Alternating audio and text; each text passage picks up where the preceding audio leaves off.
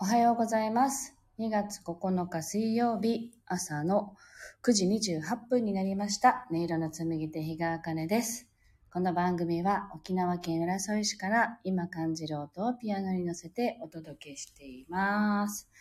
今日は曇り空ですが、晴れていて気持ちのいい朝を迎えています。はい。では今日の1曲目を弾いていきたいと思います。心を整えると題して弾きますので、ぜひ深呼吸しながら、呼吸を感じながらお聴きください。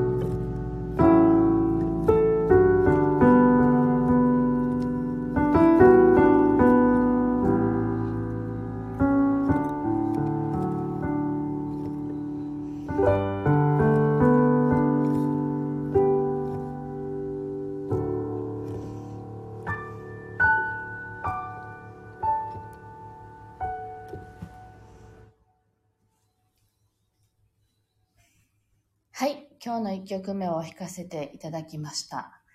とても穏やかな気持ちになれるように弾きました。皆さんいかがでしたか？はい。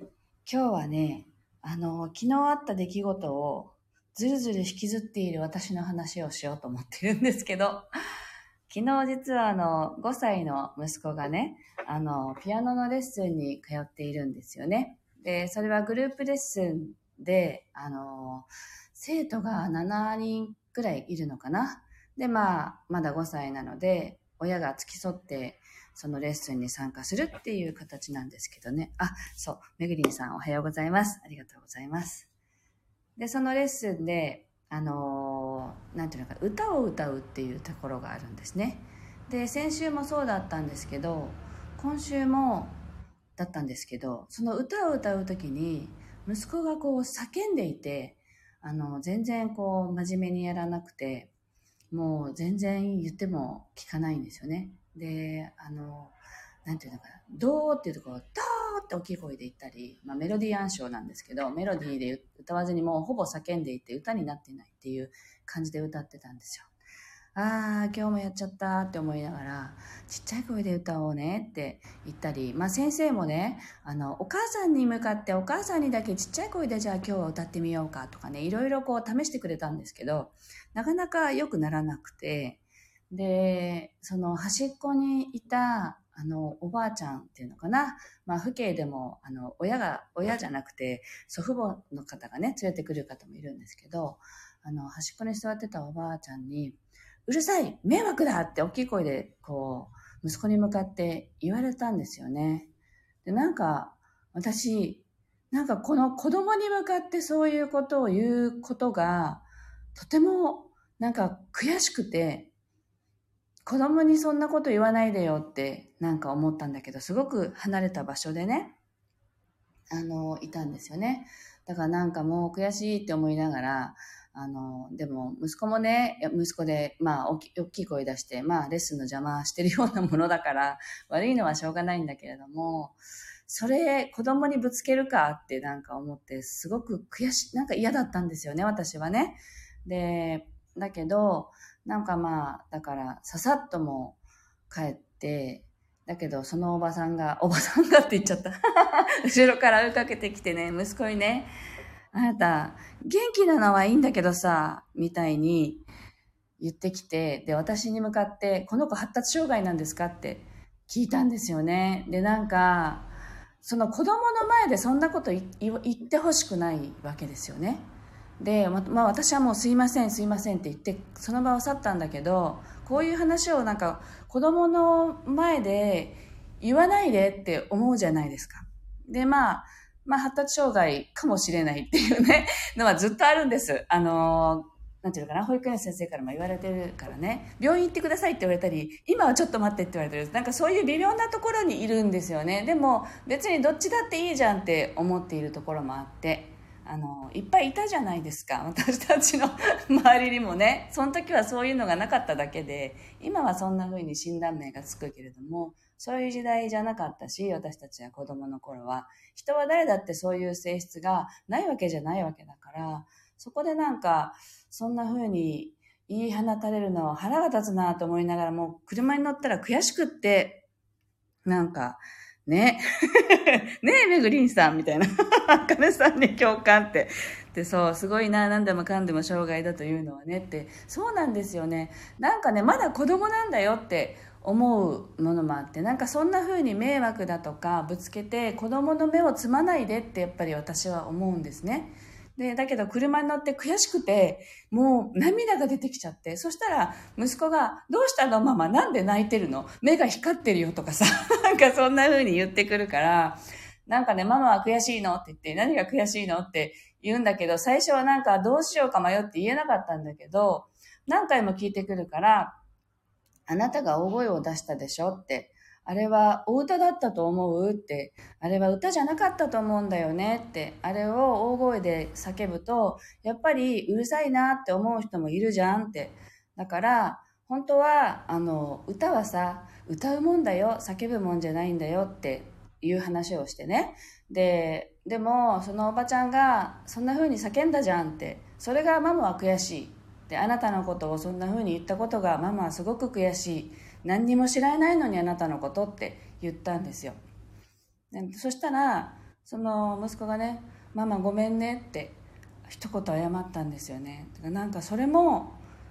なんかこの子が、まあ次からじゃあ綺麗に歌おうねっていう話をしたけど、なんか私がね、悔しい悔しいって言ったことで、ごめんなさいって思わせたら嫌だなとかさ、なんかいろんなことぐちゃぐちゃ考えてしまってね。っていう話なんですけど。ね、はい。あ、めぐりんさんがね、個性を障害とされてしまいますものね。目が光ってる可愛い表現って。そう、なんかそんなことでね。で、終わったわけ。その話は終わったんですよ。それでまた車に乗って家に近づいてきたら、またその感情が蘇ってきて、また悔しくなっちゃったんですよ、私は。で、思い出してこう自分でももう嫌だ、もう悔しいって思ってたら、息子が、ママなんで泣いてんの？ってまた言って、で、いや、なんかさ、思い出しちゃったって言ったら、え、まだそんなこと覚えてたの？って 忘れなよって言ったんですよね。僕も忘れたよって。なんかそれが、すげえな、軽いなって思ったんですよね。なんだこの軽さはみたいなね。で、こっちがなんかこう、表紙抜かれるというか、なんかそんな感じでね、大笑いしちゃったんですけど、なんか、い、い、一つ私たちよりもやっぱなんか、魂のレベルが一個高いというかね、なんか、ずるずるしないな と思って、で、それを、夜になってまた一人で思い出したり、もう思い出すなよ、私って思いながら思い出したり、今日の朝も思い出したりとかしてて、はっと気づいてね、あこうやって何回も思い出すことで、過ぎたことで傷つけてるのは自分自身なんだって思い出さなきゃ自分で何回もあの時のことを思って悔しいとかっていう感情にならなくて済むのに何回もねその悲劇のヒロインになろうとしてる自分がいるなとかねそんな風になんか思ってきてだからやっぱり自分をこう何度も傷つけるのって思い出しては傷つけるっていうことはやっぱり自分でやってる行為ですよね。だから、あ、やめようってなんか思ったんだけど、やっぱりこうね、話しながら悔しさがまた蘇ってきたりとかしてね、人って面白いですねっていう感じですけど、なんかね、ね、そうなんですよ。大人なんですよね。だからね、めぐりんさん、本当そうだと思いますって、魂が大人。悲劇のヒロインか、癖。ねえ、ほんと悲劇のヒロインになっちゃうの。だから、それを今日は手放しつつ、皆さんにもね、なんか心の内を、ここで、よし、ぶっちゃけてみよう、みたいな気持ちで配信をしてみています。はい。ではなんか軽やかにね、なれるような気持ちで弾いていきたいと思います。聞いてくださってね、ありがとうございます。